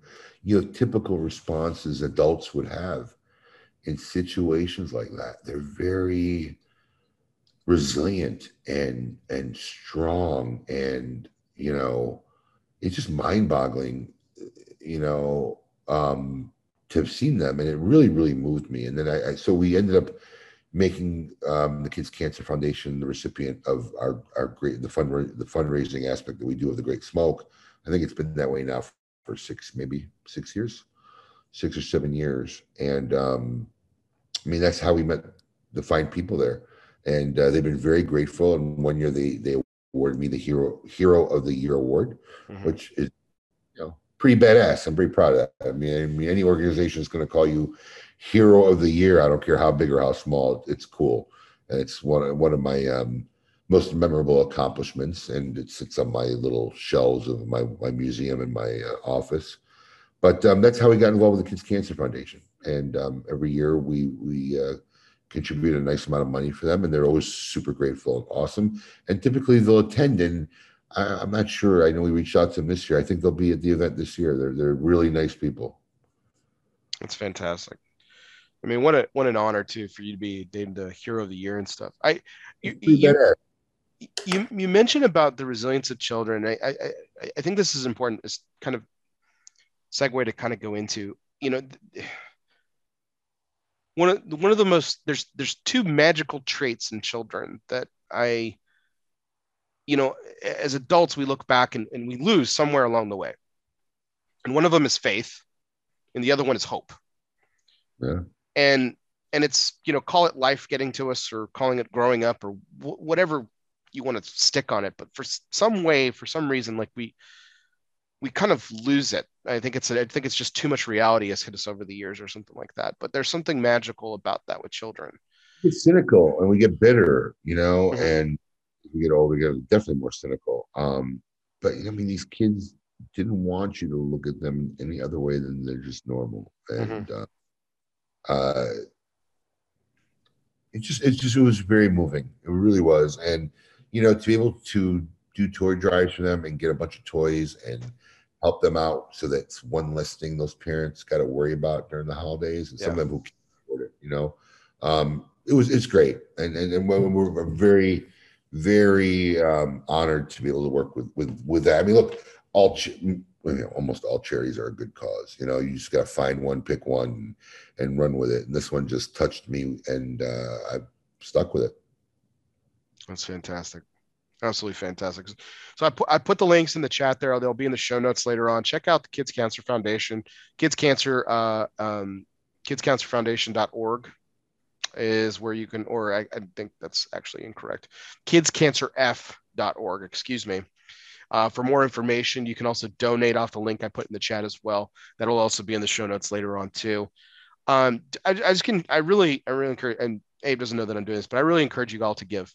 Um, and um, like, and you don't have to do this, but in later tonight, as I do every single week with these these charities and nonprofits that we feature, there'll be a small donation from me and my wife in honor of you, Abe. We're going to be giving later tonight. So um, I do. Yeah. There are people who do that for a living. God bless them. You know, fundraising and charity stuff, man. It takes a certain breed to go out and, and do that kind of work. And look, it, it's just one of those things that, and I always tell everybody, look, if you're blessed enough that you could give and not feel it or know it's gone, then then then it's nothing. But it's nothing ever anyone should ever feel like, oh, I got to do this, especially if you can't do it. You know, it's not one of those mm-hmm. things. If you're at this point in life where you're blessed and you're fortunate enough and you could give back, I I, I really believe the world is very. Uh, a lot of karma. I believe in a lot of karma. I believe like what comes around goes around. What you put out in the universe comes back in the universe, and uh, you know if you can, you can. And if you can't, it's nothing to be ashamed about. Yeah, I think the you know, and what's really great about this is there there's no minimum. If you go to Kids Cancer Foundation, um, you know they they they spot like you can be an everyday hero by donating a gold donation, which a thousand dollars. Which trust me, I understand money doesn't grow on trees. All the yeah. way down to fifty, which is the everyday hero. Um, or you can do another amount. There's no minimum it's a dollar you know it, it isn't and that's what i think was what i've really tried to focus on with this and this is why i usually spotlight the charity on facebook because facebook will allow you to raise money for charities and nonprofits for the you know for the most part. Uh, some of them you just can't they're not they're not linked to it but they facebook will donate 100% of the profits this isn't like gofundme or another third party entity that takes a cut. It's one you know for all the flack that facebook catches. Right. That's you know, a cool yeah. Yeah it's it's pretty cool that you know if you can post it and i'll try to tag i'll try to tag it on there but you can donate through facebook and 100% of the proceeds go directly to the foundation which is fantastic. Or obviously you go to the website like through the link and obviously 100% of it goes through there too. So um really really fantastic. And again no minimums you know makes you know makes every every cent count. Uh, and it obviously goes to a great foundation that you know and a great cause that you know you've you've done a lot of work with. So uh, um, Thank thanks you, for that. Appreciate it. No, absolutely. Absolutely. It's my pleasure. Um, very small part in what all the work that you've done for it. So, um, So just a final bit, a couple of questions here, uh, Abe, as we kind of uh, kind of wrap up tonight's show. And again, I can't thank you enough for being on. I know, I know my show's on late on Sundays, and you know, especially with these with it being Eastern time, you know, this is some talked about family a lot tonight. You know, it's time away from your family. I appreciate it. Already in bed at this time because it's the school year, so it's not a big deal. You, you just took me away from Brandy, so you'll have to answer to her later. Again, my apologies. So, um, so just a couple of fun questions. So, um, so when did the the bets thing start? The signing of the dollar bills. Fontana. That okay. was one of Sal Fontana. If you don't know who Sal Fontana is, Sal Fontana basically worked forever with Caribe imported cigars that eventually became Camacho cigars and was in the cigar industry for I don't know, 50 years, maybe 40 years. I mean, it was a long time. Um, basically, he mentored Christian Eiroa from when Christian was a child. He mentored me since I was 26 years old. Um, and we were very, very close and we spent a lot of time. Sal would visit my shop two to three times a week regularly. And we just would, oh, you know, want to bet? You want to bet? And so he'd always say that to me and he'd lose. And I'd never get nothing for it. You know, I mean, he's got nothing to show for because I'm not going to bet anything significant with him, whatever. So literally, like one time I said to him, I said, listen, let's make a deal. Uh, I will bet but if you're wrong, you have to sign the bill. You were right, Abe. You were right. I was wrong, and you have to sign it, Sal Fontana. And he agreed. And next thing I know, I probably had like six or seven bills from him. God rest his soul. and, and, it just went on. I got guy bills from Marvin, from uh, other people, Marvin Samel, other people in the industry, and it just collected. And it's now it's like a stack like that thick. So it's that's kind of my little uh, I don't know, it's a hobby or a cool little thing. But um, one of these days, I'm probably gonna frame it or do something with all the bills. That's that's awesome. Speaking of Marvin, how how fucking cool was that, man? I know you were at the premiere at the Jewish Film Festival. I was in the movie, so that was kind of super cool. Um, no, kudos to Marvin, man, because that that was a hell of a project. I know how long he worked on it, what he went through. Um, he was on uh, the Fuente Marifel show earlier today. Um, and uh, to see that come to fruition and be at the the world premiere of it was kind of cool. And uh, you know, it was kind of cool just having experience of being on a set during filming with some very cool actors too. I mean, Judd Hirsch is a guy I grew up watching on Taxi. We forget and all that stuff. I remember him from Taxi, whatever. And you know, everybody remembers Rudy and and and, and uh, mm-hmm. Rings with Sean Astin. Sean Astin was really cool. That's how I actually met Sean Astin. He was nice enough. We did that tribute video during a digital experience for the Great Smoke uh, last year. It was through Marvin's movie and going down there and filming for a day. But um, you know, kudos to Marvin. I mean, that's that's a major, major accomplishment. And he's got a stellar cast, and the movie was very entertaining and touching. And uh, you know, hopefully he'll continue. Uh, I think he really enjoyed it, and hopefully he'll continue on in this new uh, adventure and this new career for him. It's a long way from making cigars. Completely different, uh, you know, different. I mean, I mean, he was always a storyteller at events, and that's kind of what Marvin was known for. So I guess it was a natural segue for him. Yeah, I, I was going to say it, it didn't. I mean, it was completely out of left field, but at the same time, it wasn't so far fetched for me. I didn't know. I had no idea what he was working on. I mean, I had no idea what was going on.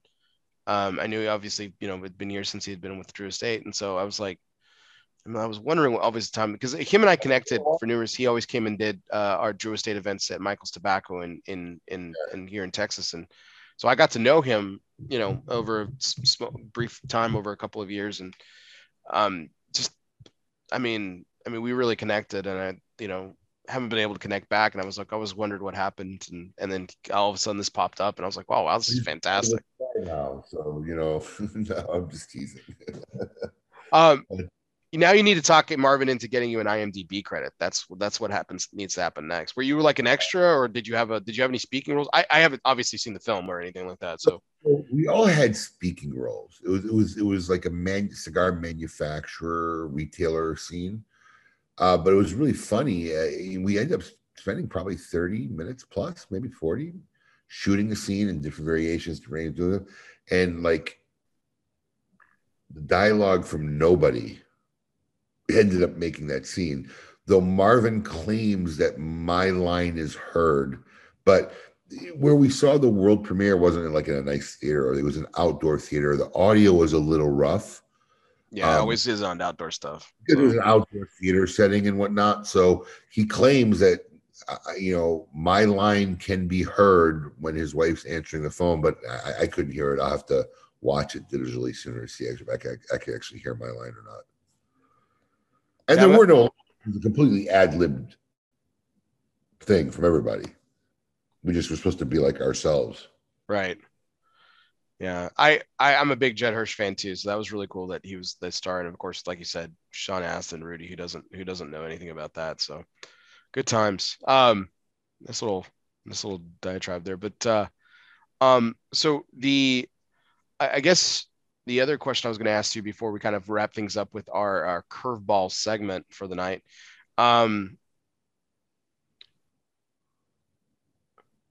so if you could have Go ahead. Stuart, sorry. Question, Stuart. The name of the movie is I Mordecai. Correct. Uh, yes, I Mordecai. Yeah, I Mordecai. Um, they had two showings here in Miami. I don't know when the next showing is. Um, you know, as Marvin gets more information when it become more accessible to the public, we're going to have him on KMA. He already said he'll come on. We'll get the news out there. But the movie's called I Mordecai, and Mordecai was his father's name, so that's where that comes from. Yeah, it's kind of a biopic, you know. Um, it is my biopic, yes. Yeah, so it, it, you know, it's it's it's fantastic that he gets to tell his story in in, in such terrific fashion and everything. It's pretty, yeah. it's pretty sensational. Um, and uh, yeah, I was as I was reading more about it, I was like, you know, I was like, oh, that's cool. The the name of the the name of the main characters, and then I started reading more. I was like, oh my gosh, this this is his story. This is so like I said, it was completely out of left field for me. I had no idea what was going on, and and the well, fact that it was brought out was fantastic father's life, but mm-hmm. Marvin was part of his father's life, right? Um, what was going on in Marvin's life was incorporated, obviously, into the movie as well. So um, it's not really about a movie about Marvin and, and, and his cigar life as much as it is about his father. But you know, his father, you know, the father's son was part of Mordecai's life, and what was going on with Marvin and his business was part of Mordecai's life at the time. So, mm-hmm. it, really entertaining movie. You get a chance, I really urge you all to go watch it. There's not a lot of good stuff about there that had any kind of relation or themed when it comes to cigars. So, as, as anybody who really appreciates the cigar lifestyle or culture, you should run out and support stuff like this. Absolutely. 100%. So, this is a, a little bit of, um, I don't know uh, how to characterize this question, but I, you know, I, have heard, I've heard, I've been to a lot of events, and I've heard this phrase come up quite a bit from manufacturers or reps or, you know, brand owners, retailers. Um, said, you know, the best compliment that I was ever given was X, and that's not the question I'm going to ask, but a, a similar path again, tonight's the whole point of tonight's conversation was to talk about the amazing uh, experience that's coming up here in less than a month, the Great Smoke 2022, the last luau. Um, first of all, are tickets still available? Let's point that out. Um, without a doubt, there are. Um, without a doubt, there are live tickets still available. Virtual, I'm not sure because it's been the weekend. I haven't been in the office. Um, there was some as of Friday but it's getting close. And um, wherever it's at, I'm pretty sure before this week's out, it'll be gone. They'll, they'll be over. So especially with the packs going out. So yeah, you yeah. had to you had to cut it off. Landing, forget about it. That's when it goes nuts. So the virtual tickets, there were still some as of Friday, I believe. Um, and the in person, they're still they're still available. It's not getting close to being, uh, you know, during every year the Great Smoke will typically sell, believe it or not, 150 or 200 tickets the day of the event at the door. It's like insane. Quentin with the when, great Quentin with the great post, posting the posting the link uh, directly to uh, TGS. So good job, Quentin. Appreciate it. My man, um, Quentin. He's trying to work off that twenty dollars he owes me. Quentin owes me a signed twenty dollar bill, actually. Yeah, apparently there's a bet on this show, and I'm, I'm, I'm, I'm, I'm, I'm, it's terrible because I know what the bet is now. Thanks, Quentin. So I don't uh, like. I'm either going to let you down, Quentin, or I'm going to let Abe down. And this is what a fucking terrible position he's put me in. On this bet, I don't know nothing about what you're talking. Oh, about. he he put. Uh, well, uh, I guess it wasn't with you. It was with somebody else. But he he put a. I guess he put an over under bet on how long the show would be. Oh, okay. So, well, I guess I'm either going to disappoint him or disappoint whoever he bet with. So, thanks, Quentin, asshole. Um, no, I'm just kidding. Um, just kidding, buddy. Um, but so I, and I lied. Actually, I had two more questions before our curveball segment. So the, the the the question I asked is if if someone could give you the the perfect compliment to, you know, that they attended TGS, and they came up to you and said, X. What what is that like? What do you want them to experience if they come to in person? What do you want that experience to be when they come up and say, "Thanks, Abe"? X. What do you want that response to be? You know. Listen, first off, I, I, get it every year, and you know, like I said, my hand is bruised at the end of the day after all the handshaking of a Great Smoke experience. And look, all you, my goal every time we do something like this is, I want them to be so moved that they're talking about it for at least a month. And I know we're successful when I see that same person come back next year and he brings two friends. You know, I mean, I'm not, you know, I'm not, I'm running around with like a chicken with no head, but I'm not like no one knows where I am. I mean, I'm running around, so I get stopped, pulled over, talked to, um, reminded, "Hey, you remember me from last year?" So um, I, I don't know if it's it's a compliment. You know, I mean, I guess the, the best compliment is at the end of the event when I ask if everybody had a good time and they go nuts. I mean, I guess that's that's the response you want to have. So. Um, yeah, I mean, look. Eh, I mean, it's, look, it's it's the same thing we get almost every year. I mean, obviously, I you know, it's really funny because you'll laugh when I say this, but I'm more tuned in to when people aren't happy with something, right? Okay. I mean, I know what's good. You know, I know you, you got in good, the logistics is good, so the deal is good. So hearing all that stuff, I, it kind of really kind of doesn't stick deep but if something goes wrong or somebody has a problem or something could be really improved on, that's the stuff I'm really like all the antennas go up and, and we pay attention to it because and and and we have a meeting every year the Monday after because we write all this stuff down so we don't forget. Oh, know, nice. We, oh yeah, we brainstorm. Like I, I, think from 2020, and then there was a digital experience, so it didn't happen. From 2020, there was like 68 points that we had written down right after the Great Smoke of things that we need to improve on, change, or make better the following year. So one of those things, I'm just going to spare you the spare you the dignity of having to explain it again, even though you probably will. Uh, so anyone out there listening, if you can't get one of the limited uh, limited TGS cigars, um, we're sorry in advance. That's not what TGS is about. Sorry you didn't get it, but there are a lot of people who want these cigars, and if you can't for some reason get it, Sorry. Well, Don't know what else know, to tell you. You know, it, here's what's going to happen, right? So with these things, look. So one of the things we did last year is like when I, when I started concocting the digital experience and how we wanted to do digital experience, I was trying to find ways to make this stand out as extra exciting because I knew people would say a virtual cigar event, you know. So I really needed things. I thought, let me reach out to some of these great manufacturers, see who has the time to put in to make something special for the Great Smoke. And we had six great guys work with us, make awesome stuff. And what a big hit it ended up being. We never expected to sell out in five minutes or anything. So, um, and that was a big disappointment for a lot of people because, like, well, I only bought my ticket to get the limited release. Well, you should never do that. You should buy a ticket because you get a ticket, and then your chance of getting a limited release is a perk. So right. there was some stuff I had to deal with immediately after there are people who were disappointed and whatnot. So there's and, enough and value a, in that ticket that has nothing to do with the, the ability to buy the limited cigar. Like just, right. i will say it if you won't.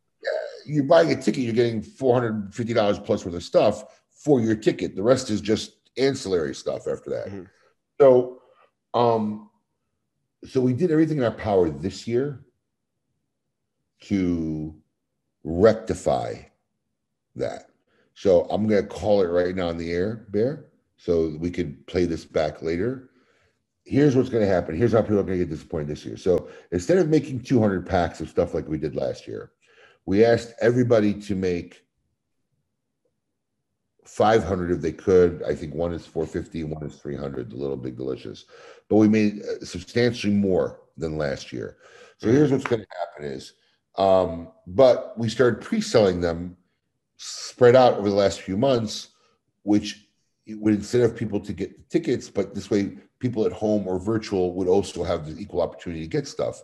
So there's people who I'm pretty sure have bought the Great Smoke ticket and didn't understand this concept. Still doesn't even know. They're expecting the the, the, the limited releases to be there that mm-hmm. day, which at this point I think one definitely, maybe two, will be gone before the Great Smoke happens out of the four that have been released already.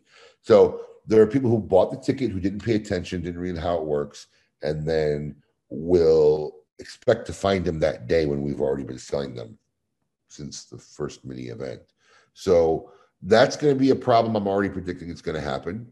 And the other problem is that look, because we didn't want people to get short, we made a lot of more of these cigars or double than what we had last year. So if they don't sell out, I can't just keep them around forever. We're going to have to make it available to the public if they don't sell out.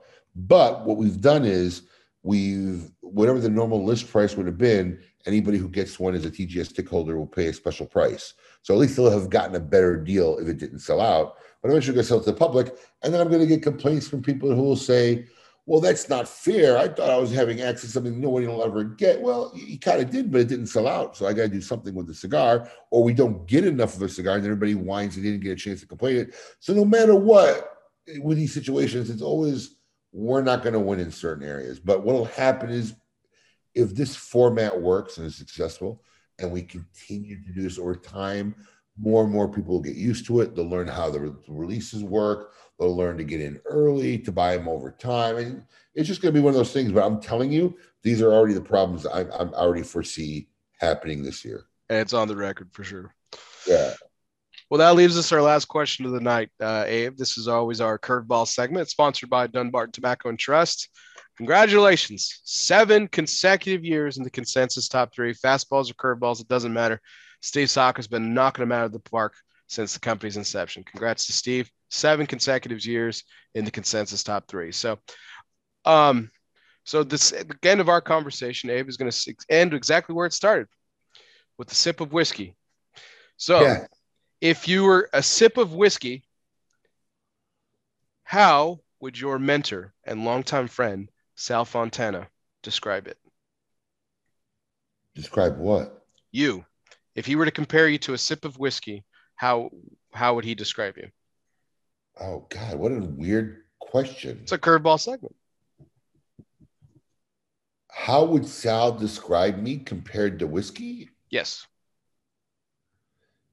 Would like, he would he say that you are I'm supposed to use like a whiskey analogy for yeah. him?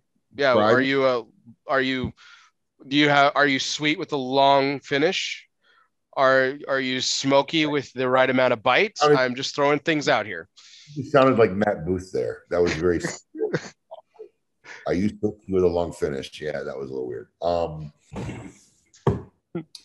Oh wow. I mean, yeah, I that's such an odd question how would Sal Fontana describe me? Um,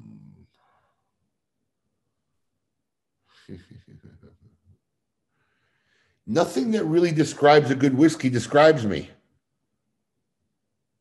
Well, I beg to differ, but okay, if that's the way you want to go with it. What's a long finish? What's a peaty? What's um, you know, floral? I mean, it's it's you know. Uh, let's see here. I, am gonna get creative on you. Ready? Yeah, hit me. The more you, the more you're around it, and the more you have, the better you feel. How about there that? you go. I love it. Fantastic. Fantastic. That? Fantastic. That was a well, curveball. Yeah. curveball it's probably my I, I, honestly it was probably my best one in a long time so thanks for participating and i appreciate it at least at least the best best curveball i've thrown so um and thank you so much for tonight i can't thank you enough for uh the amazing evening as always it's uh, it, you're one of my favorite people to talk to, just on in a, on a regular basis, and and interviews is always just fantastic with you as well. And am I am I correct? Because I got a lot going on. You you are coming in three weeks. I am. I am. First I will be there. First great smoke. Yeah. Awesome. Uh, Life I, is going to be the best. In the words of Terrence Riley, it's to be the best night of your life. I'm so excited. I, I am. I am. I'm thrilled. I can't. I can't believe it honestly. And uh, yeah, I'm, I couldn't be happier about it. I'm. I'm so excited to report back on what a great experience it's going to be. I know it's going to be fantastic. I know it's going to be a lot more than even what I have in my mind. Um, so cool. again, Abe, thank you so much for your time tonight. Um, guys, get your get your tickets now. It's not too late. This is going to be a fantastic event. If nothing else, I'm going to be there. So I mean, come on, you can come and meet me in person. Trust me, there's going to be a lot more important people that you want to meet, but I'll be there, and you can meet me if you want. Um, the Great Smoke 2022, the last luau. Check it out. Links will be in are in the chat. They'll be in the notes later. As always, you can check us out on YouTube on our LS Fumar page on our Facebook uh, page, LOS Fumar, for upcoming guests. And speaking of Terrence Riley, he will be our guest next week, in fact. So uh, good times there. And uh, looking forward, as always, to the great um, Take 200 in two weeks. Fantastic guest. You don't want to miss that announcement. It's coming here in a few days. We're just finalizing those details. And uh, you can always check us out on wherever you listen to podcasts, whether it be on Apple, Spotify, uh, Apple, Podcast, Spotify, Google Play, Podbean, or wherever you listen to podcasts. Be sure you download, subscribe, and review. As always, this was our 198th take live from the Alec Bradley Lone Star Studios of Azle, Texas. I'm your host, Barry Duplessis, as always. He's Abe Babda. Thanks, everybody. Guess what? See you next time.